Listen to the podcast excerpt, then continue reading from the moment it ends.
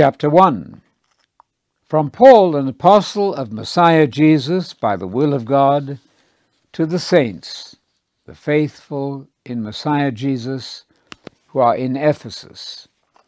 Grace and peace to you from God, who is our Father, and from the Lord Jesus Messiah.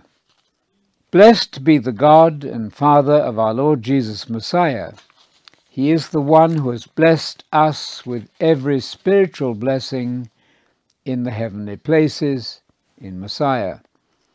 For he chose us in him before the foundation of the world to be holy and unblemished before him. In love, he marked us out beforehand to be his sons and daughters through Jesus Messiah according to the good purpose of his will, to the praise of the glory of his grace, which he freely gave us in the Beloved. In him we have redemption through his blood, the forgiveness of our sins, according to the riches of his grace, which he kindly lavished on us. In all wisdom and understanding, he made known to us the revealed secret of his will according to his purpose, which he designed in him. His plan for the time of fulfillment, to make the Messiah head of everything in heaven and on earth. In him we were also made heirs, having been marked out beforehand according to the plan of the one who accomplishes all things according to the purpose of his will, so that we, who were the first to hope in Messiah, would live for the praise of his glory.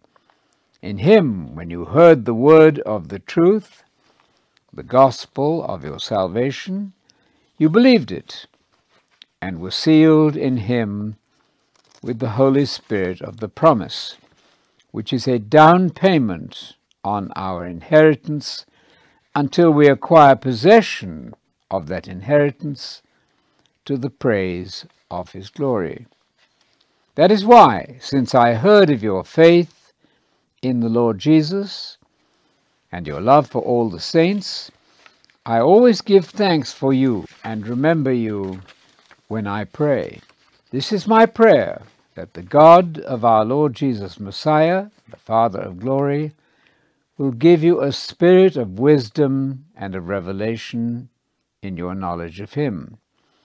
With the understanding of your hearts enlightened, you will know the hope to which he has called you, the riches of the glory of his inheritance in the saints, and the overwhelming greatness of his power to us who believe, according to the energy of his mighty strength he energized this same power in the Messiah when he raised him from the dead and seated him at his right hand in the heavenly places, far above every ruler, authority, power, dominion, and every name that is named, not only in this age, but also in the age to come. He put all things under his feet and gave him as head over all things to the church, which is his body, the fullness of him who fills all in all.